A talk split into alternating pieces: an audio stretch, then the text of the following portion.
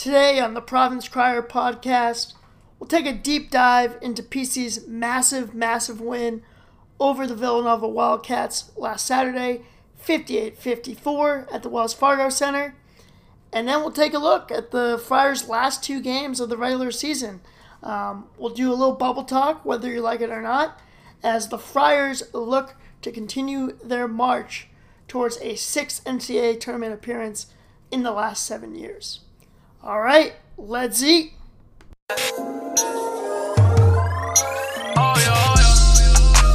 Man up in my city on this roof, yeah.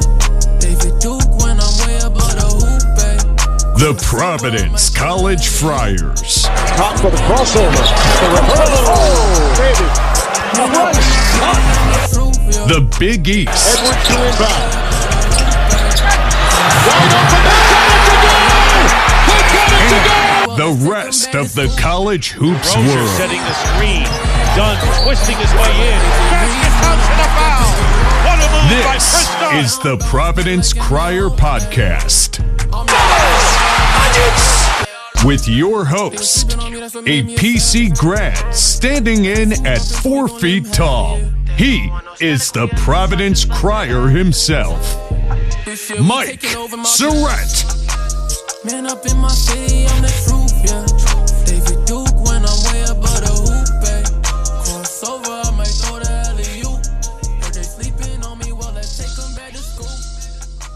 Welcome, welcome to another episode of the Pro- Providence Crier podcast.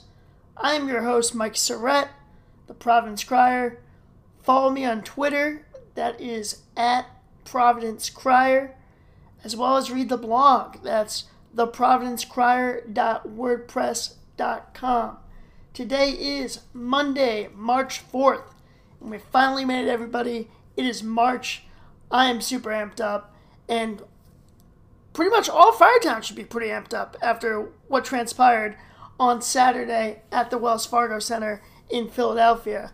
Um, you know, going into the game, we, we knew with three games left, the idea was PC would need to take two of three, um, and then maybe win a game in the Big East tournament to um, have themselves comfortably be in the field of 68 when the NCAA tournament rolls around. And so I, I think a lot of people assumed that we would either get um, that we would lose the Villanova game and then hold serve at home and then hopefully win a Big East tournament game uh, to put a, bow on what would be an outrageous comeback story for the Providence Friars.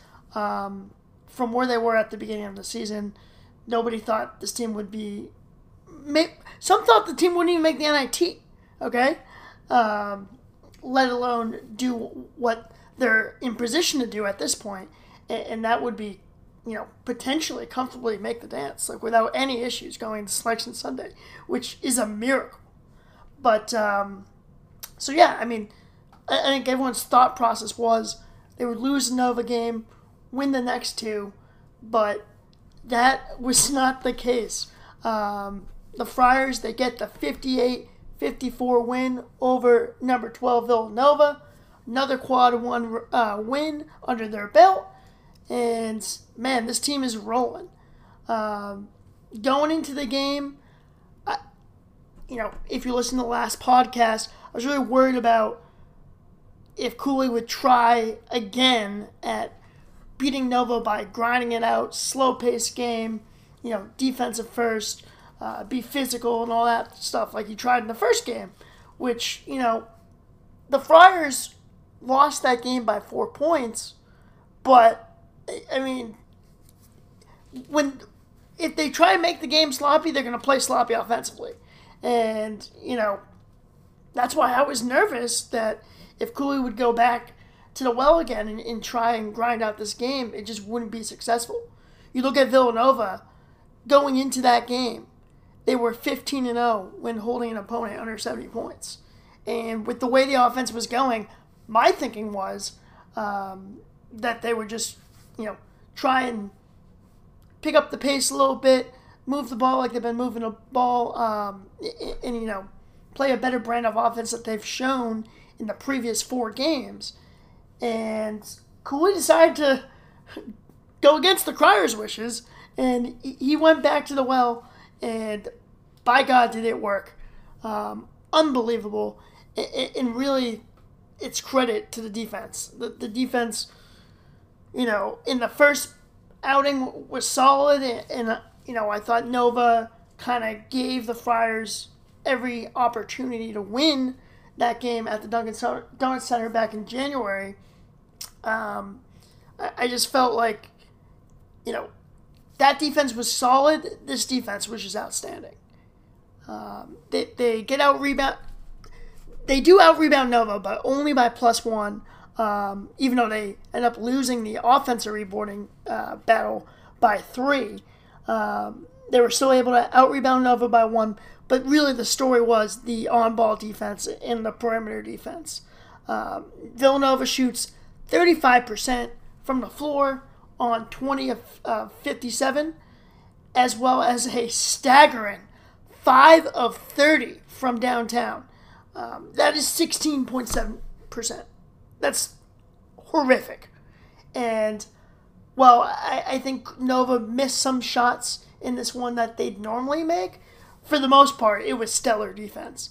And the Friars really put the clamps down, did a really good job rotating around the perimeter, um, played some man, mixing some zone as well. Um, just an excellent uh, game by uh, defensive game plan by the Friars to really get Nova out of their rhythm. Um, it's one thing to play a grinded out game, but you got to really disrupt your opponent's rhythm if you want to do that. And the Friars were able to do that against a Nova team. Like I said going in, they have a lot of options. And I personally think this Nova team, while not as good as prior Nova teams that won it all, I think this team has a talent to win it all in this basketball season. I mean, in most, I would think they would be outmatched, but given that this year is so up in the air and the only consensus team that people think can win a national title is Kansas, and guess what? Villanova beat Kansas. So um, I think they have the talent to make a deep run in the tournament. But so so credit the Friars defense, like unbelievable. Um, Nova ends up outshooting PC by nine, and, and, that was due to the fact that we did turn the ball over more, uh, as well as losing on the offensive glass, giving Nova extra possessions um, Nova was able to outshoot us by, by nine shots, yet we held all the percentages. Um, you know, they end up outshooting Nova by a slight margin. It's not even worth mentioning. They were pretty much neck and neck from the floor, but the major difference was PC was able to shoot 38.5% from deep uh, compared to Nova's 16. So, um, for them, the defense allowed our offense to, to, you know, while it wasn't a great effort by the offense, we made enough shots in the end to beat them because our defense was was that good. Um, also, another aspect of the game in terms of grinding it out was the Friars were able to show their physicality. They were able to get to the line and attack the basket and be aggressive. Um, PC gets the line for uh, 25 times. They go 19 of 25 compared to Nova, who only gets there 18 times. And what do they do? They go 9 of 18 from the free throw line. Um, that is not customary of a typical uh, Jay Wright coach basketball team. But credit the Friars. I mean, obviously some of those fouls are because Nova's intentionally fouling at the end of the game. But um, I thought for the most part, a handful of the Friars were in attack mode um, and, and wanted to to get to the line, and it showed in the numbers. But you know, as good as the defense was, though, this game was all about Pipkins. He was unreal once again. Pours in 27 points on 7 of 13 shooting, so he's super efficient. 4 of 8 from deep. Um, and, and he gets the line 10 times. He, he makes 9 of 10. So, Pipkins with another monster game. But before we like really break down how great he was, I do want to give credit to Maliek White. Um, I thought he played a fantastic game in this one as well. He had 15 points on four of eight, uh, one of two from deep. He was that guy that, in terms of what I'm talking about, being in attack mode, uh, he was cutting to the basket, driving hard at the hoop, and you know he was rewarded for that w- with 15 points. Um, and then his three point stroke has been struggling of late, and I've been hard on him for it. But in this game, he didn't force any unnecessary threes. He only took two, and he nailed one of them. So great game for Maliek. Um, I-, I thought he also made some clutch free throws. And yes, I know he did miss uh, two in one trip with like two minutes left, and Nova was immediately able to answer and cut it back down to two. I know he missed those, but he was able to hit two later in the game to seal it. So, I mean, I, I thought he made some clutch free throws in that game, and his effort uh, cannot go unnoticed because outside of Pipkins, he, he was it um, in terms of the Friars offense. But Pipkins, man, like, talk about a guy that's totally transformed his game in a matter of weeks. Um, I've been saying all year he needs to drive to the hoop more and try and create space within the three point line uh, to make jumpers. And, you know, he needs to get to the line and, and finish in traffic and all that. And then that will allow him to hit his threes. And he doesn't always have to go hunting for them. Um, and for whatever reason it was, he just wasn't able to do that all year long until now, finally. Um, he seems to have seen the light. And he's paying off huge div- dividends for the Friars. Um, you know, this team was was always a team that was going to compete with you no matter what because of their uh, defensive tenacity, their athleticism, their length. But now you add in the dimension of a scoring guard like Pipkins, like who knows what the what the fire ceiling is at this point? To be honest, um, he was just money. You know, starting off the game, and it wasn't like he just exploded late. Um, he started off hot. You know, he, he scores five of PC's first 10 points as they build a 10 to 1 lead uh, to start the game. He ends up finishing with 13 on the half. And, you know, some of my buddies were kind of getting on Ed about um, his lineup choice towards like the middle portion, middle to end portion of the first half. Um, you know, Nova ends up getting right back into the game, but um, you know, in my opinion, this game was never going to be easy. I mean, like, what what'd you expect? Like, Villanova's a really good team playing at home. Where this year they haven't been as great, but they're normally really good at home. Uh, normally really good in this conference, um, and they are good in this conference. But um, you're playing a tough team with a great coach like Jay Wright. Like, I knew they weren't going to just give in and the were going to run all over them in their barn. Like, no way. Um, and even with the lineup situation, it didn't even end up mattering because they end up leading uh, at the half by like 12 or 13. So it, was kind of a wash if you think about it. But, um, you know, Pipkins was good early on, like I said, 13 points in the first half, but really his bread was buttered in the second half when it mattered most. Um, you know, Friars were up 41 to 29 with about 12 minutes left in the game. And the typical Friars that we've seen in a lot of the early portion of the season, just their offense goes ice cold.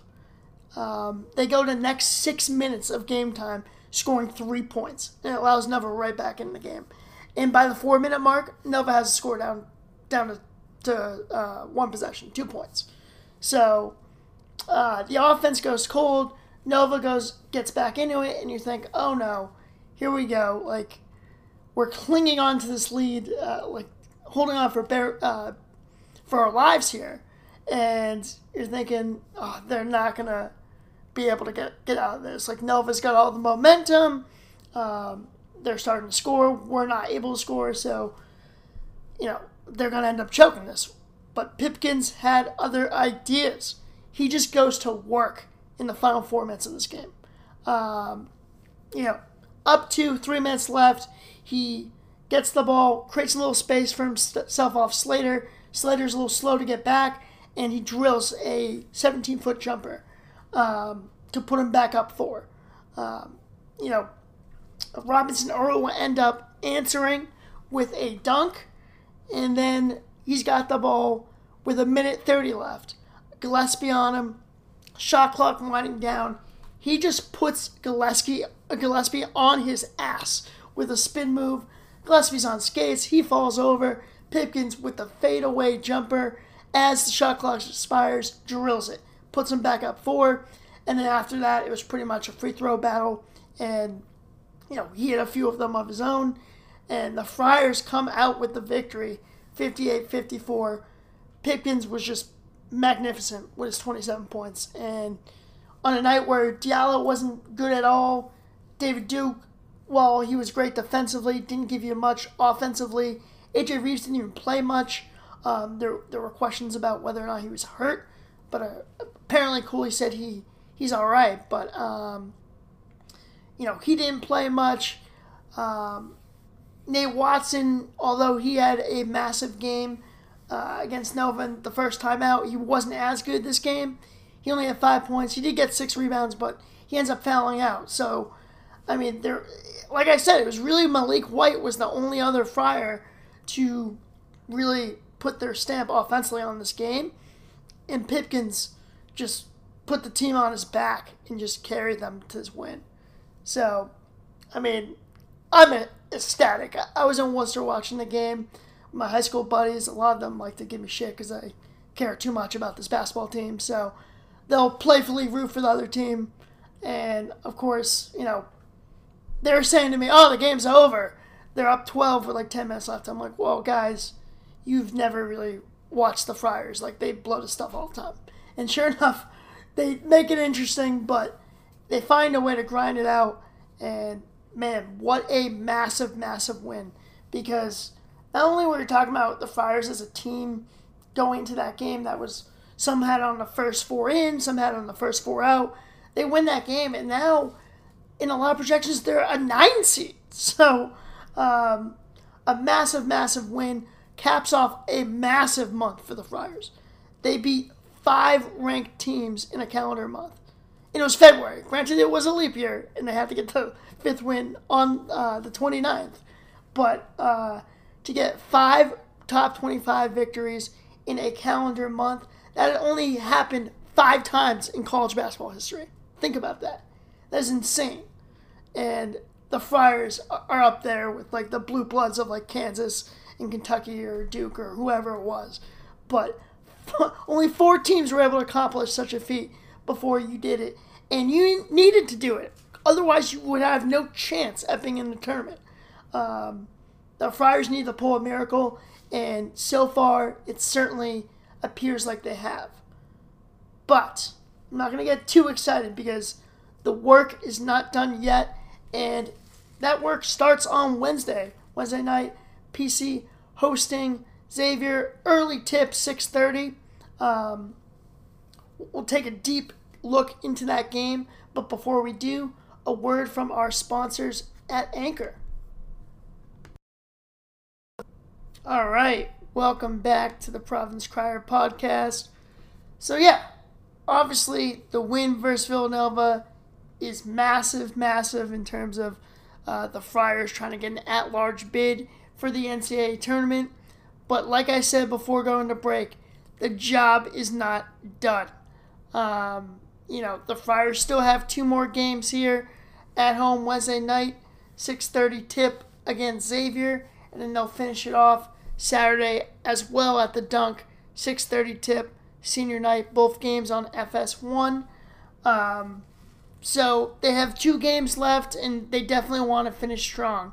Um, like I was saying earlier, uh, when PC got the win, they went from first four in to first four out area all the way to some having them at a nine seed. And that's great and all when it happens. But you look at this bubble, and you know a lot of results also happen with, with PC's big win um, against Nova. I mean, if you just look at Saturday alone, um, there were several upsets. um, some of which you know teams maybe aren't on the actual bubble, but um, you just look at Saturday for example. TCU beats number two Baylor. Clemson beats uh, number six FSU at, at the buzzer, I believe it was. Virginia ends up holding on at home versus number seven Duke. Uh, Oklahoma gets a win over ranked West Virginia.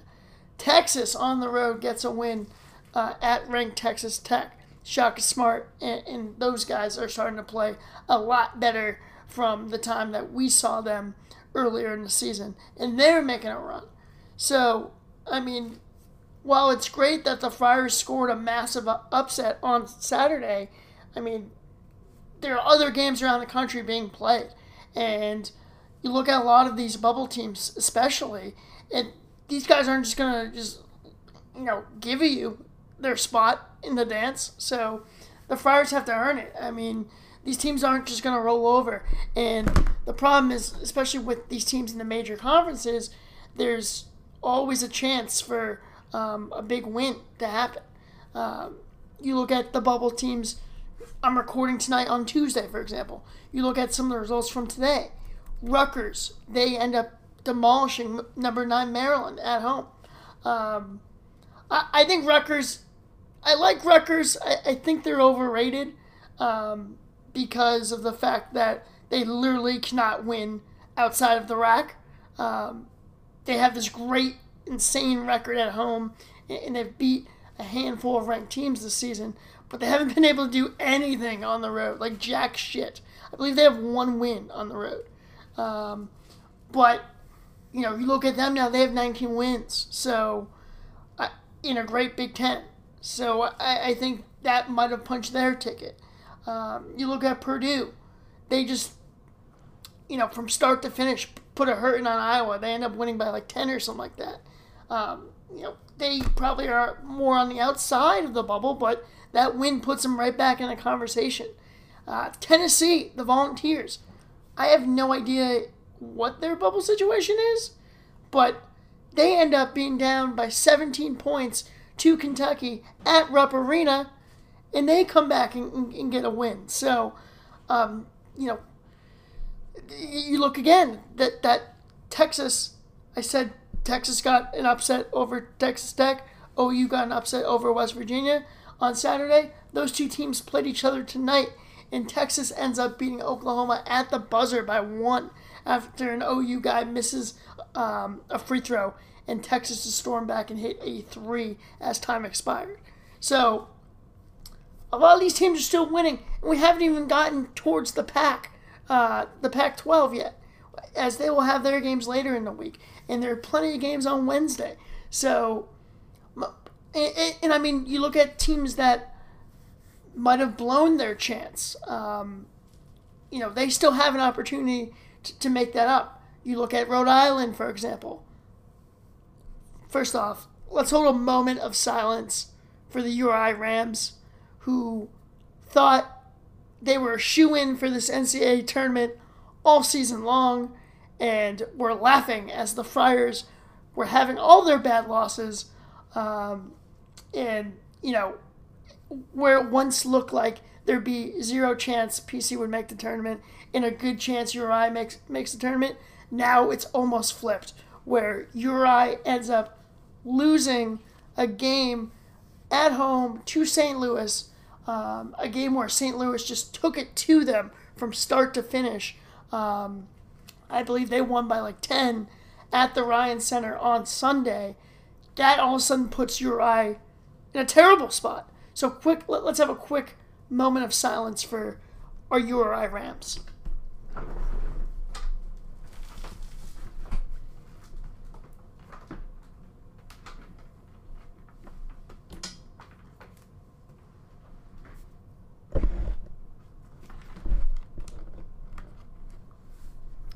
Thank you.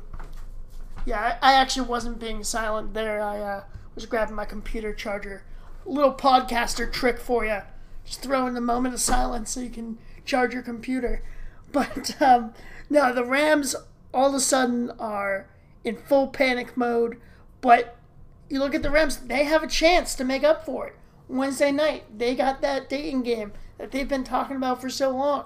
Um, and I believe Dayton's up to number three in the polls now. So a massive game uh, for URI, which could really, you know, erase the loss that they had to St. Louis. If they beat Dayton, I think they're theoretically back in the field and probably comfortably in the field just because, you know, I, I wouldn't see them dropping uh, another game to a bad A10 team. Not to say St. Louis is bad. I'm just saying, you know, they get that win over Dayton. It, it would take a really bad loss in the A10 tournament.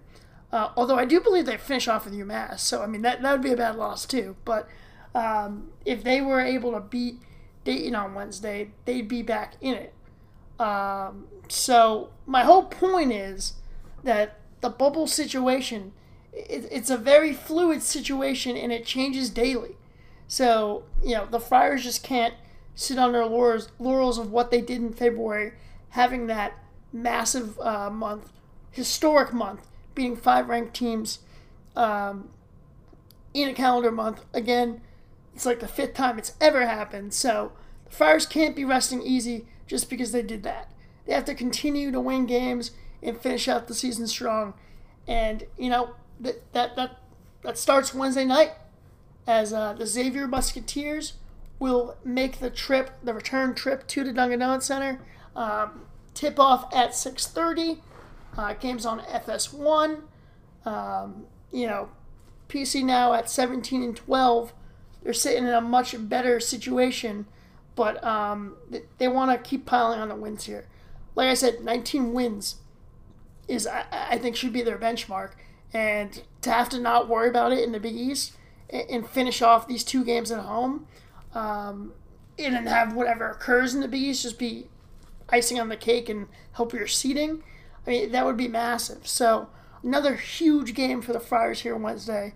Um, obviously, we lost the first matchup against Xavier, uh, 64-58. I believe that was in the beginning of February.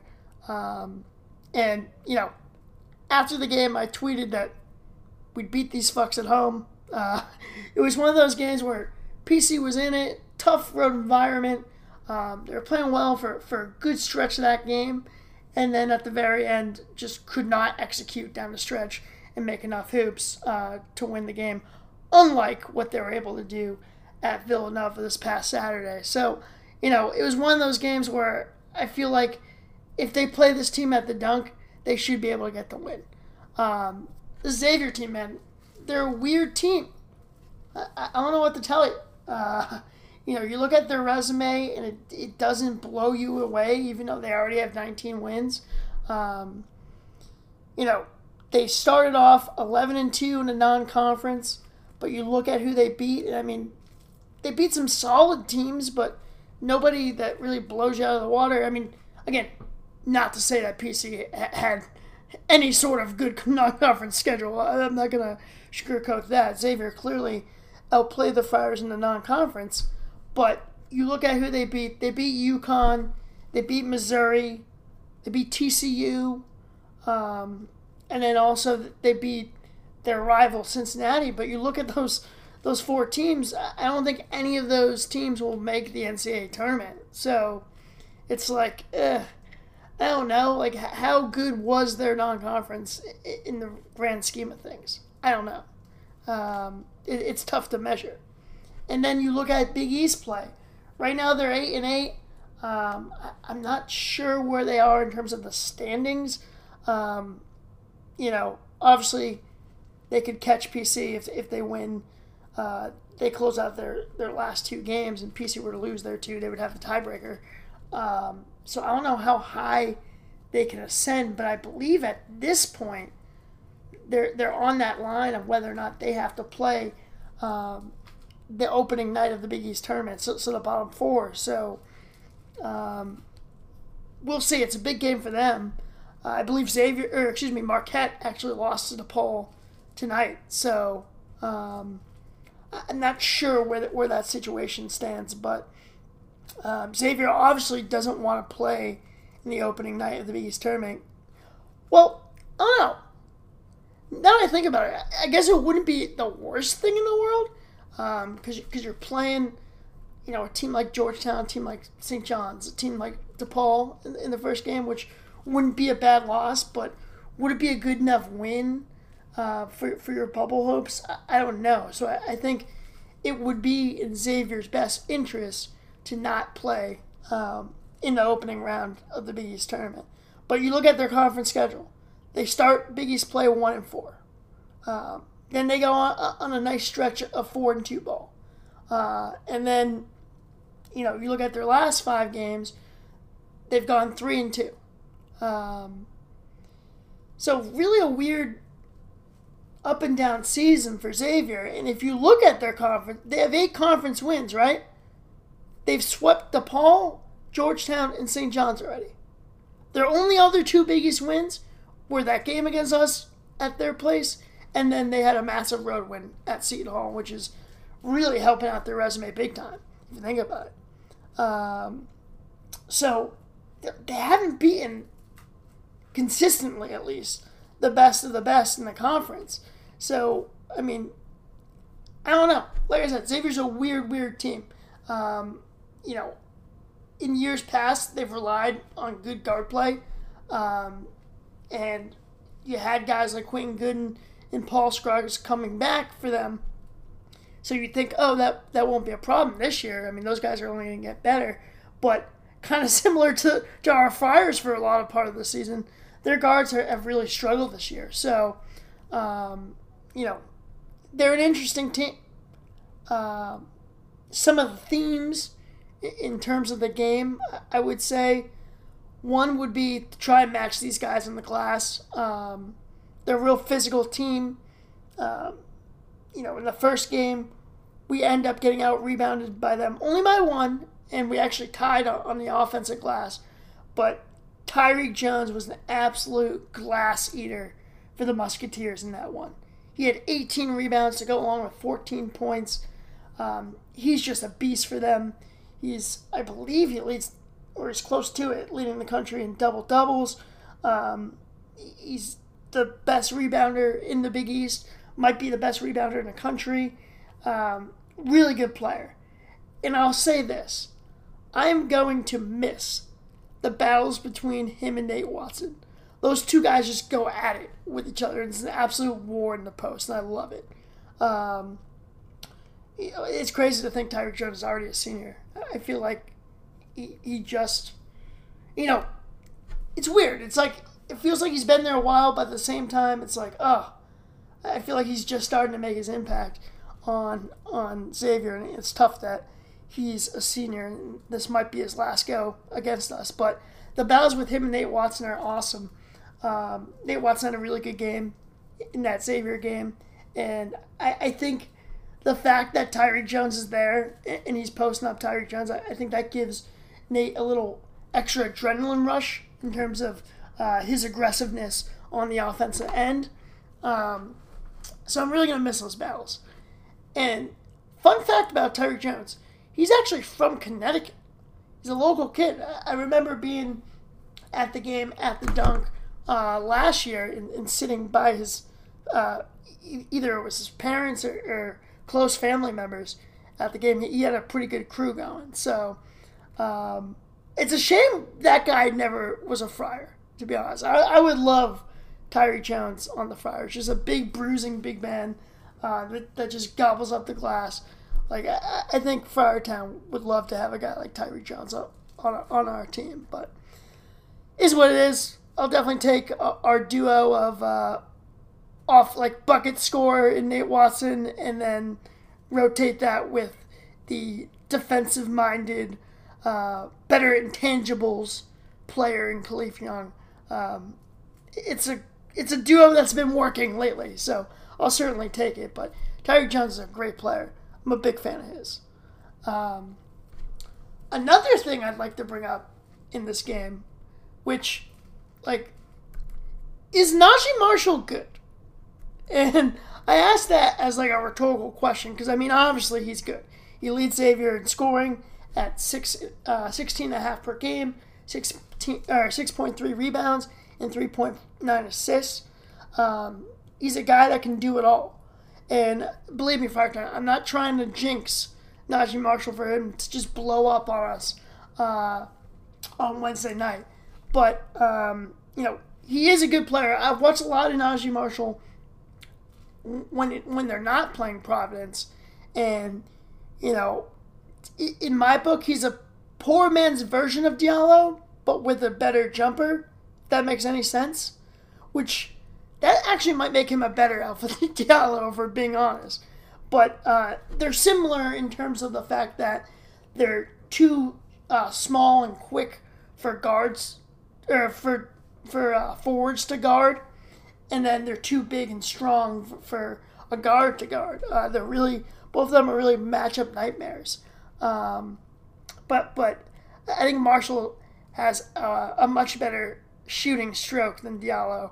Um, but obviously, I think Diallo is a way better, you know, player in terms of getting offensive rebounds, crashing the glass, um, scoring in traffic, and all that. Um, thing about Naj Marshall, though, and I, I'm sure Xavier fans are frustrated with this, is that sometimes he can disappear in games. And, I mean, like, let's give the guy a break. I mean, in, in college hoops, it's, it's hard to be dominant night in, and night out. Um, and you're not always going to make an impact all the time. But I feel like there are games where he just disappears. And the reason why I asked this entire question is because he has been pretty pedestrian against the Friars over his career. Um, he's a junior. He's faced us six times. This will be his seventh game against us. Um, I believe we played him three times in his freshman year. Um, you know, when we got that massive win at MSG um, in the East semis that year. Um, but in six games against the Friars so far, he's only cracked double digits in scoring once. And this is their leading point scorer, okay? Like, is a guy that, that can score, that's, again, scoring 16 and a half points a game. He, he's definitely a bucket getter, but, like, for some reason, the Friars have just, he hasn't been able to figure out the Friars. Uh, that, that one game where he cracked double digits, he had 14 points. That was in a blowout win that they had last year uh, at the Cintas Center. Um, but I mean, other than that, he's really been a non-factor. You look at the first game he played against us this year, five points, three rebounds. Like he really didn't have a good game. Um, so I think a key for the Friars would be to keep that trend going. Um, definitely want to not let Marshall get hot in this one. And Marshall was critical for um, Xavier to win on the road last Sunday at Georgetown. I, I got to watch a good amount of that game, and while it looked like Xavier was going to comfortably win it, um, Georgetown made a push at the end, even though they're undermanned. They're a really tough nosed team, and it was Naji Marshall who got the biggest hoop of the game. Um, he drilled a three uh, in, within the final minute to, to give Xavier the lead for good. So he's definitely a good player. I'm, I'm not trying to jinx him or anything like that, but I think it will be key for the Friars to continue um, whatever it is they've been doing to slow him down because they've done a really good job of it. Um, then finally, when I look at this game, I, really hope that the Friars can get the, the offense rolling again. Um, they're going to be at home.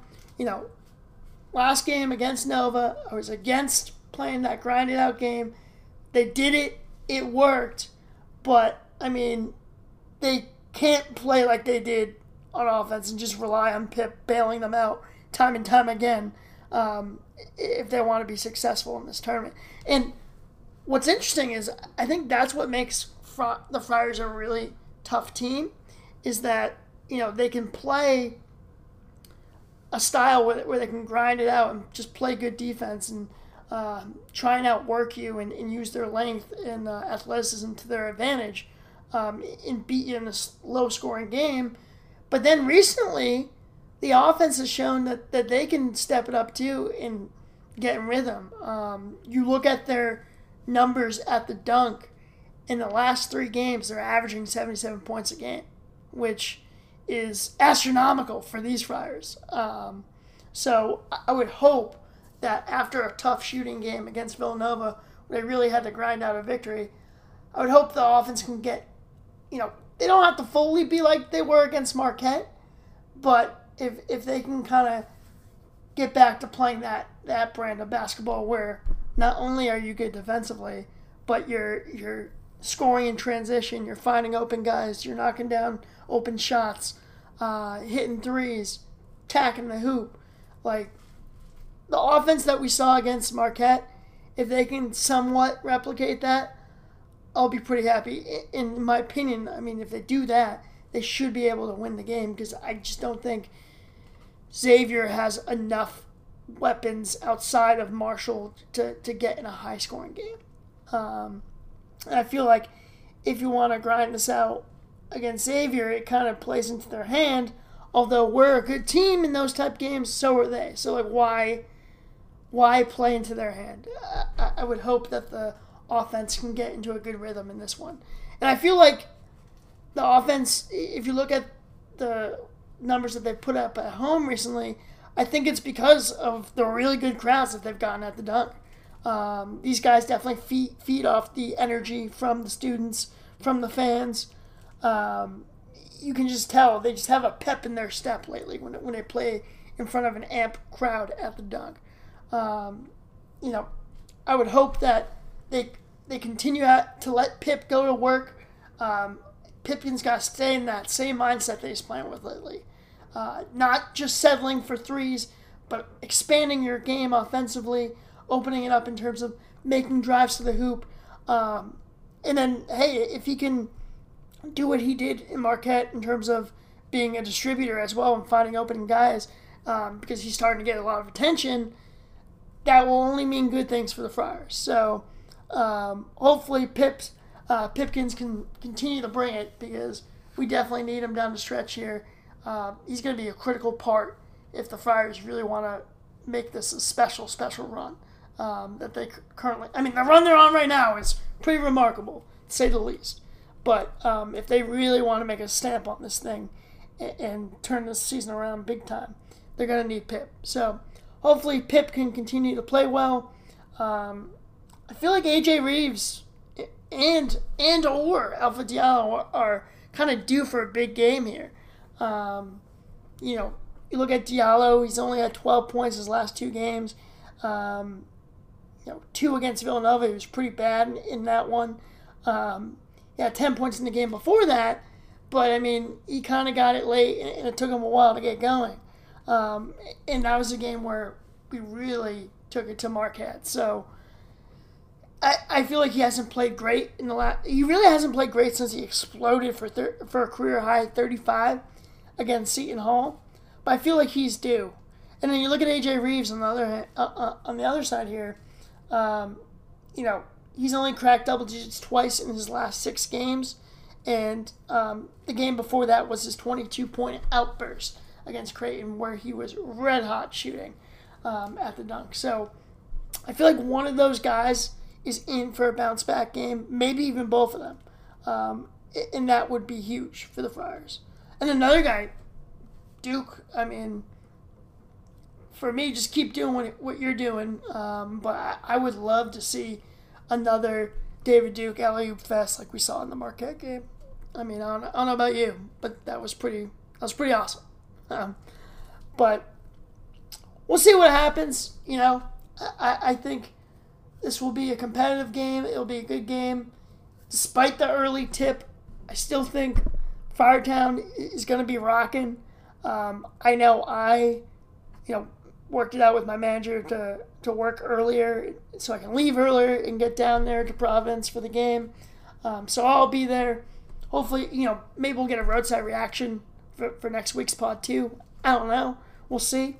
But um, you know, I think this will be a competitive game, a good game, but ultimately, I just feel like the fact that PC's at home, the fact that they barely lost these guys the first time around, my prediction for this one would be PC 74, Xavier 68. Friars keep it rolling, and uh, hopefully we'll get their 18th win of the season. So then after that, they'll finish it out um, against DePaul Saturday night like I said earlier, again, FS1, 6.30 tip. Uh, senior night. PC obviously has a lot of seniors um, on the squad. So um, a, a, big night to honor those guys. Again, I'm, I'm sure the Dunk crowd will be rocking for that one. But I will say, and I shouldn't think this way at all, but for some reason in my twisted mind, I'm more nervous about this game, about the DePaul game than I am the Xavier game. I don't know why. I know it's senior night and Saturday night crowd against a DePaul team that isn't really good, but for some reason that game just scares me. You look at Charlie Moore and Paul Reed. That's a really good one-two punch to have. Um, and luckily, DePaul got a win um, versus Mar- Marquette tonight. Otherwise, I feel like they'd be really chomping at the bit on, on Saturday. But, I mean, let's not forget, we played this DePaul team. I believe they were 9 and 14 uh, uh, back in February of 2018. And the Friars were coming off a big road win at Marquette. And, you know, everyone thought we'd be able to just go in there and get the win on, on a Saturday against a bad DePaul team. And yet DePaul walked in the dunk and just blew out the Friars in a terrible game where the Friars just didn't show up. So that game actually really scares me. Um, obviously, Xavier one does too, in the sense that you know they're riding high now, and they may think that they're safely in the field, but they can't. They can't play that way uh, in these last two. They definitely can't, because like I said, you, you look around the country. Um, these other bubble teams aren't just going to lay down. Like this is going to be a fight to the finish, and the Friars really want to finish off strong here. But that's all I got for this week's episode. Uh, we will be back next week. Like I said, maybe we'll have a um, roadside reaction to the Xavier game. Um, keep an eye out for the blog, providencecrier.wordpress.com. I might be doing a little preview for the DePaul game, senior night, all that sort of stuff. But um, if you're going to the game, enjoy it uh, and get ready for, for next week as we'll be preparing for the Big East tournament. All right? Have a good one. Go Friars. Man up in my city, I'm the truth, yeah. David Duke when I'm way above the hoop, babe. Crossover, I might go to LEU. Heard they sleeping on me, well, let's take them back to school. PC, you know we on go, ayy. Feel like AJ Reeves when I'm off that pick and roll, ayy. Fall down, bounce back like Emmitt Holt, ayy. I'm the alpha dog, Diallo. They was sleeping on me, that's what made me a savage. And he see me bumping, we gon' let them have it, yeah. They don't want no static, we at the top just like the attic. This year we taking over March Madness. Man up in my city, I'm the truth, yeah. David Duke when I'm way above the hoop, eh. babe. Crossover, I might throw the alley Heard they sleeping on me, well let's take them back to school. Man up in my city, I'm the.